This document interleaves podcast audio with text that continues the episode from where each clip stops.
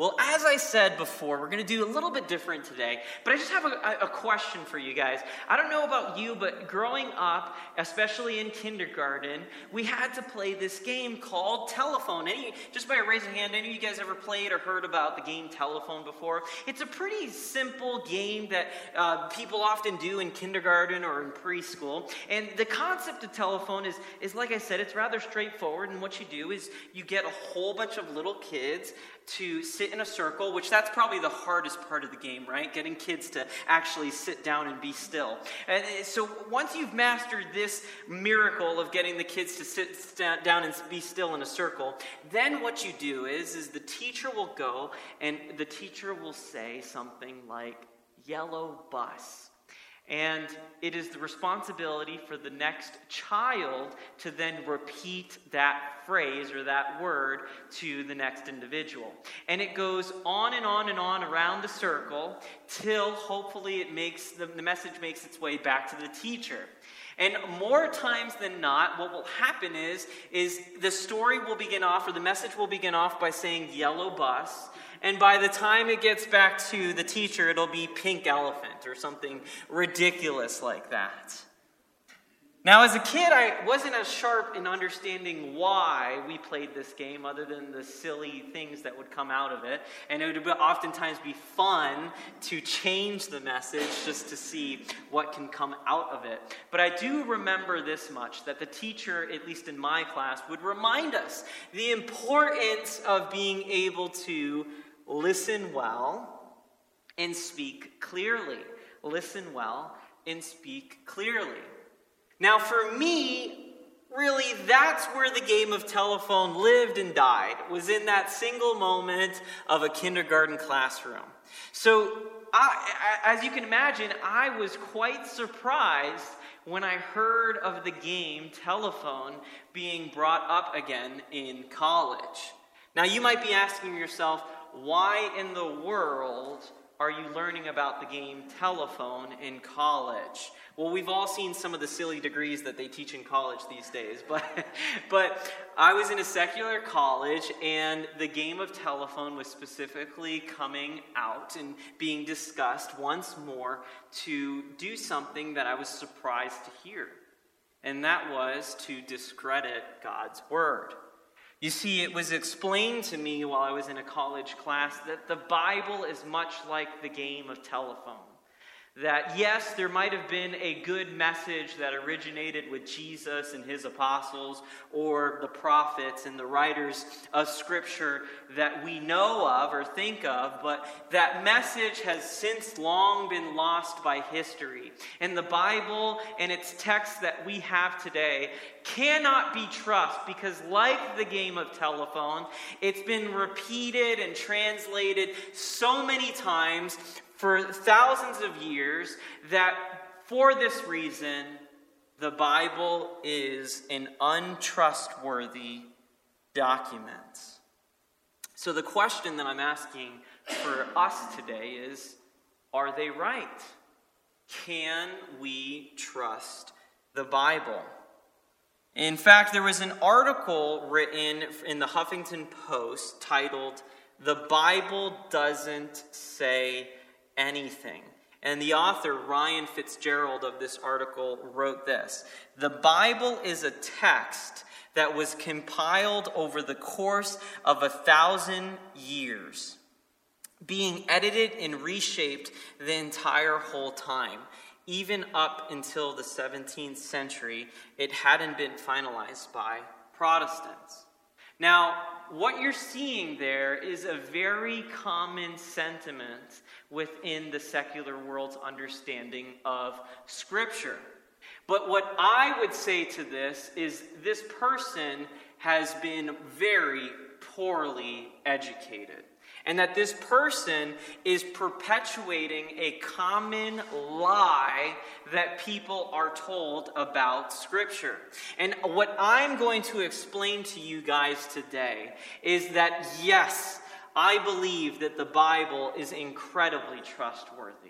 So, in order to do that, I want to talk a little bit about the Bible. And, I, and this is, again, going to be a little bit more teaching heavy, and then we'll get into the preaching, the more meaty part of the sermon, a little bit later. But I want to start with a question to you guys, and is how did we get the Bible to begin with?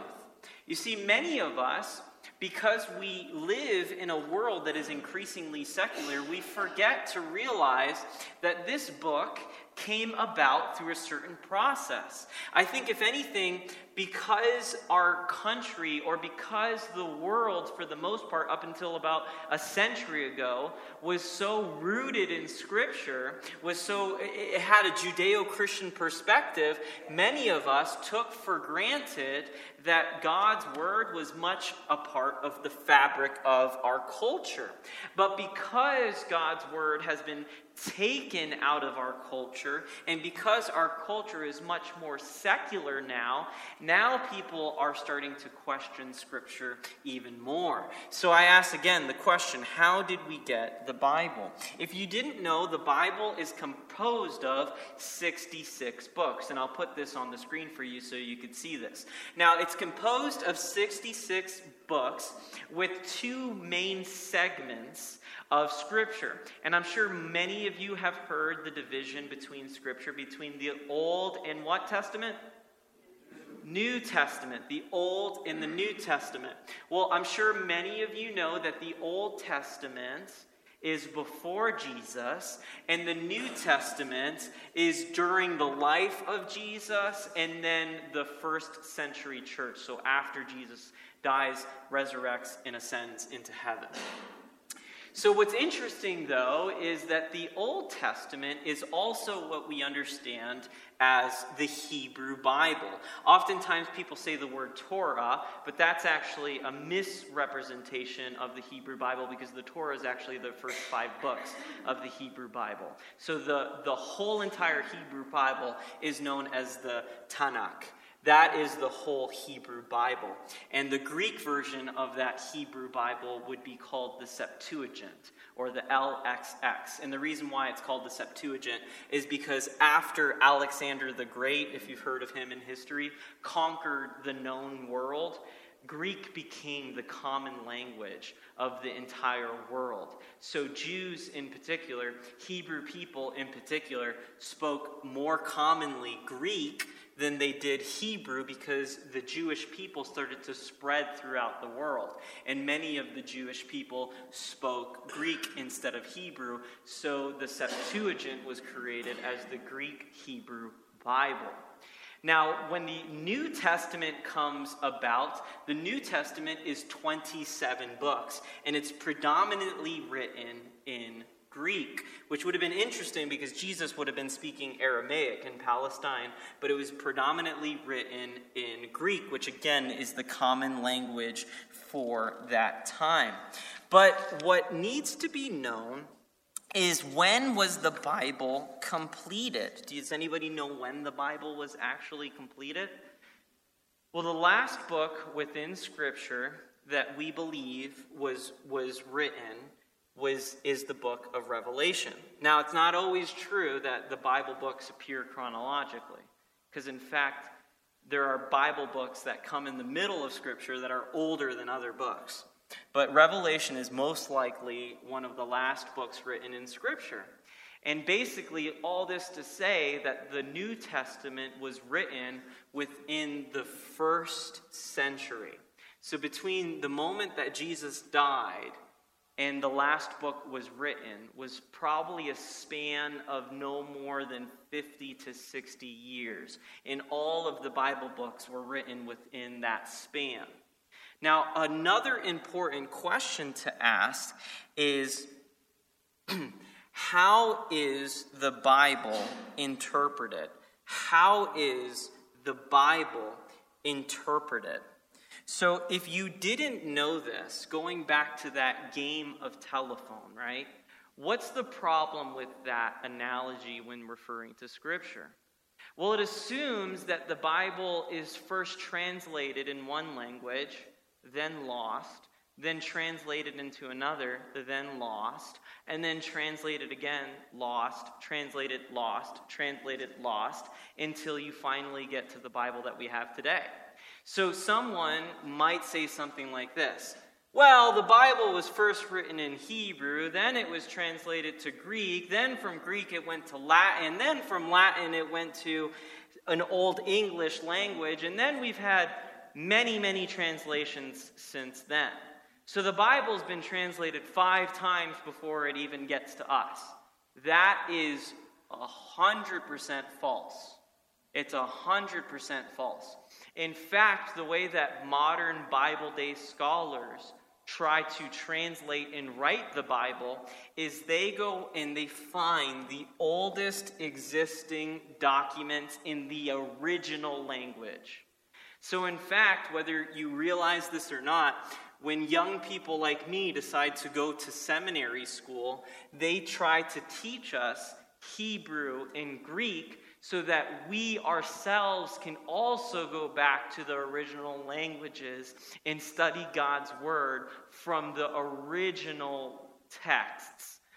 So that is the process that the Bible scholars use if you're a good Bible scholar. So, for every single new translation that comes about, whether it be in Spanish or English or all the hundreds of translations that are out there, what a good scholar does is they go back to the oldest documents that they have. And then from those documents, they translate into the language of their day. Now, here's what's really cool about that is over the years, every 100 years or so, or every 50 years or so, there is a new discovery that is found, somewhere usually in Israel. And these new discoveries allow us to continue to accurately translate and understand Scripture. So, for instance, I'm sure many of you heard of the Dead Sea Scrolls, right? Well, there was another discovery that happened somewhere in 1979, and these were called the Ketef Hinnom amulets. And what was amazing about this discovery in 1979 was these amulets were literally made out of silver. And they were miniature scrolls, right? And the dating of these amulets were incredibly old. They were somewhere, I think, a thousand BC. So, very far removed from us, over 3,000 year old amulets. And when they unfolded the scroll, they noticed that in the scroll there was words written in Hebrew from the book of Numbers. And what do they do? They read that Hebrew text, and sure enough, it lines up perfectly with how we understand the book of Numbers in Hebrew from the point uh, from the books that we have. So constantly Bible scholars are referring to these documents in order to get the scriptures that we have today. So then the next question is asked why are there so many translations of the Bible? Have you ever heard somebody or have you ever asked yourself that question? Gosh, you, you, you go to BibleGateway.com and you look up English Bibles and you get like 30, 40, 50 to choose from, it seems like, right? Have you ever wondered why there's so many Bible translations? Or maybe you know somebody that's like, I will only read the King James Version of the Bible. Every other Bible I'm not going to read. Uh, there's some people that think that way. Well, to make the matter very, very, very simple, if I were to ask you guys, how many of you guys know how to speak English in Shakespeare type language? Nobody would raise your hand, right? For the most part. If anything, you're now reliving the trauma of high school of trying to read Othello in class or Romeo and Juliet in class, and knowing how much you stumbled then, you can imagine how much you would still stumble today. Well, part of the reason why there are so many Bible translations is just over the simple fact that language changes. I mean, if you're old enough to remember how you spoke in the 1960s, it's very different than how we speak in 2022. Yes, we could understand each other, right? But certain words change. And none other than the song that I remember singing even as I was a kid of the Flintstones is very different now when we used to sing, for instance, we'll have a gay old time. It's very different than today, right? We don't say those things anymore because those words mean different things. So, for that reason, there are different Bible translations that exist so that people for today can understand the Bible. So, for those of you that love the King James Version, you might be surprised to know this that the King James Version was written for commoners to understand in that day. But today it takes what? It takes somebody who's intellectual, it takes somebody who knows Shakespearean English to be able to understand it and read it easily. We're back in the day when King James Bible came out, it would have been simple for most people to read it. So then I, uh, the question could be asked which translation should I read? And well, I think the simple answer is read the one that you can understand. Don't read a Spanish Bible if you don't know Spanish. Don't read a German Bible if you don't know German. Just read a Bible that you understand. Now, to keep it simple, because there are different sects out there of Christianity that have, in my opinion, manipulated and corrupted God's word, there are some translations that are better than others. So, three translations that I'm going to recommend that you read if you're not reading it already are the New International Version. That's usually what I preach from on Sundays. So, if you want to really follow along with me, the NIV is the way to go. Another version that I really strongly recommend is the New Living Translation. The New Living Translation, the NLT. The NLT is probably the easiest to read, it's the most simplified. So if you, it, it kind of leaves all of the, the big words out and it, and it breaks it down in very simple ways. So if you have children, especially, I would encourage you to maybe consider buying them an NLT Bible because they'll be able to understand it. And then the last Bible that I really recommend, that I think is beautiful translation. If you like King James, you'll like this uh, version of the Bible. Eugene, I know you like reading this version. And it's the English Standard Version, the ESV, the English Standard Version. Now, there are other good versions out there. The, NAS, the NASB is a good version, the Holman's Version is a good version. But those are the three that I typically recommend to people that I think you'll, be, you'll, you'll, you'll do well with those translations. So, then I think it is worth thinking about and asking how did it become 66 books?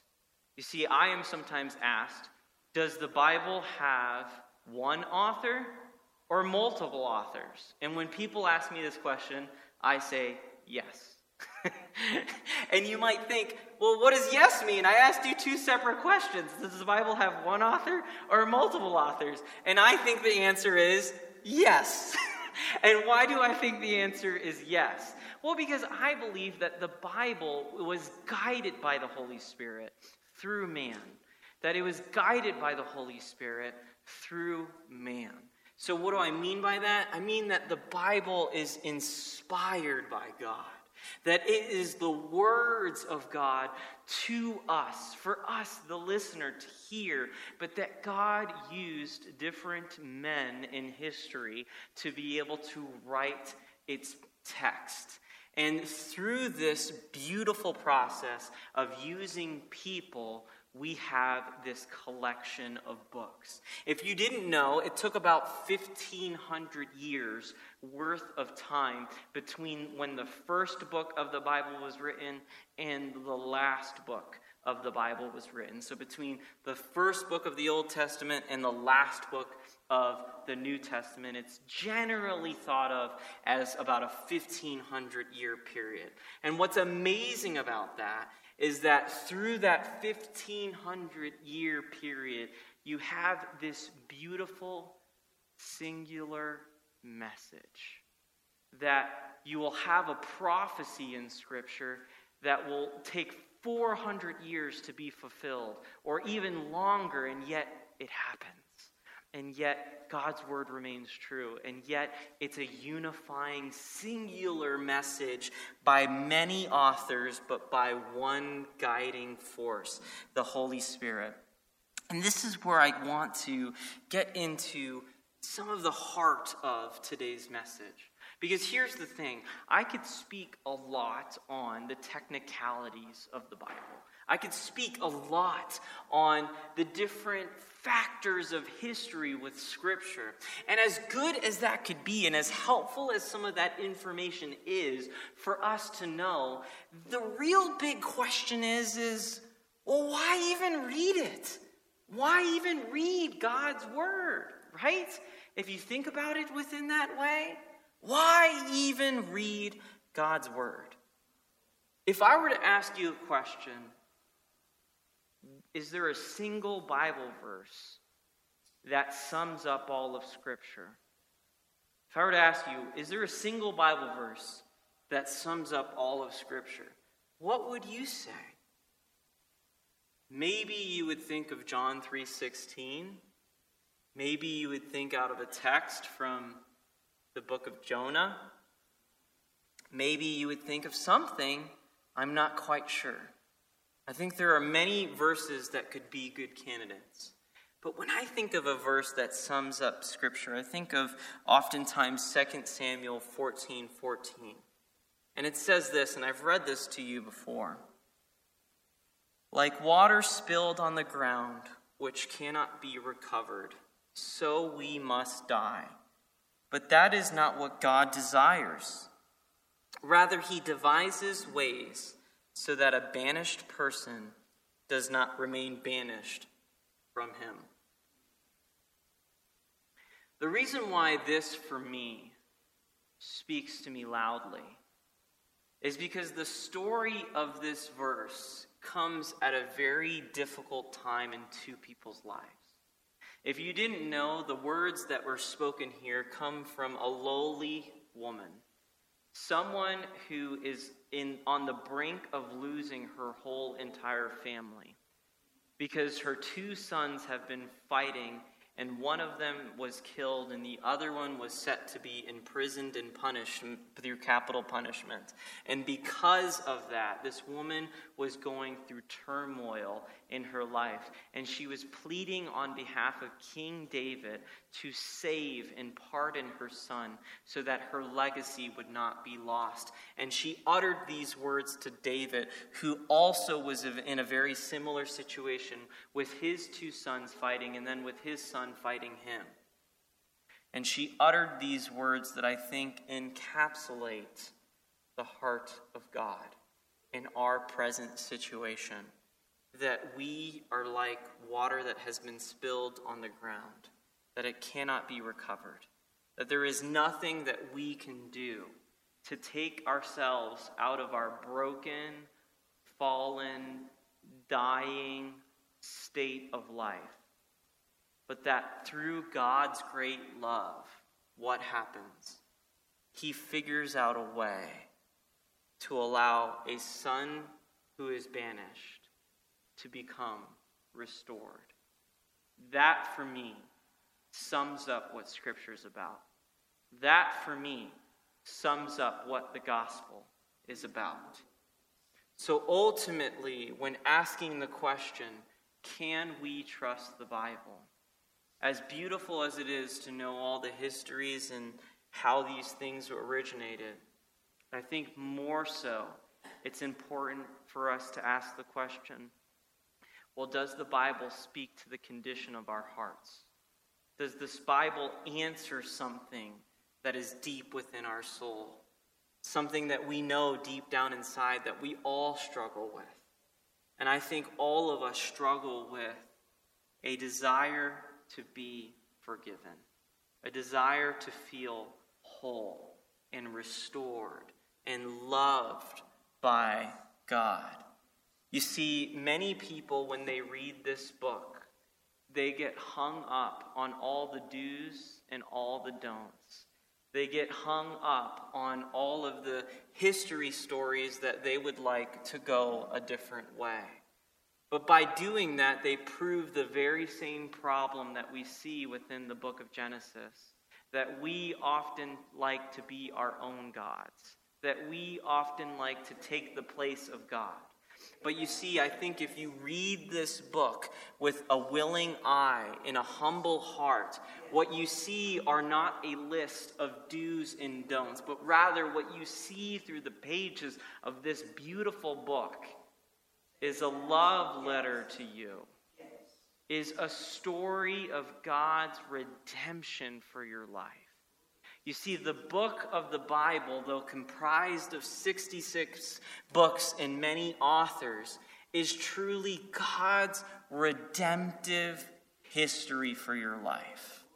That God loves you deeply, and that just as it says in 2 Samuel 14 14, that He works out ways to bring restoration in your life.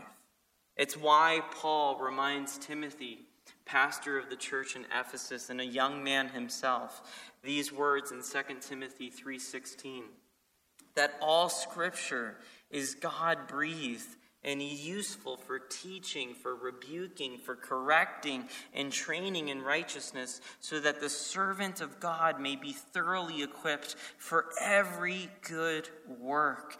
The Bible is God's inspired word to us and encourages us to live good lives that honor God, but it also rebukes us and corrects us when we are going astray. Church, we can make no mistake, we need the rebukes of God's word in our lives just as often as we need the encouragements. Now, I remember as a youth being given a funny acrostic over what the Bible means, and someone decided to, to, to make an acrostic of the Bible that it meant our basic instructions before leaving earth.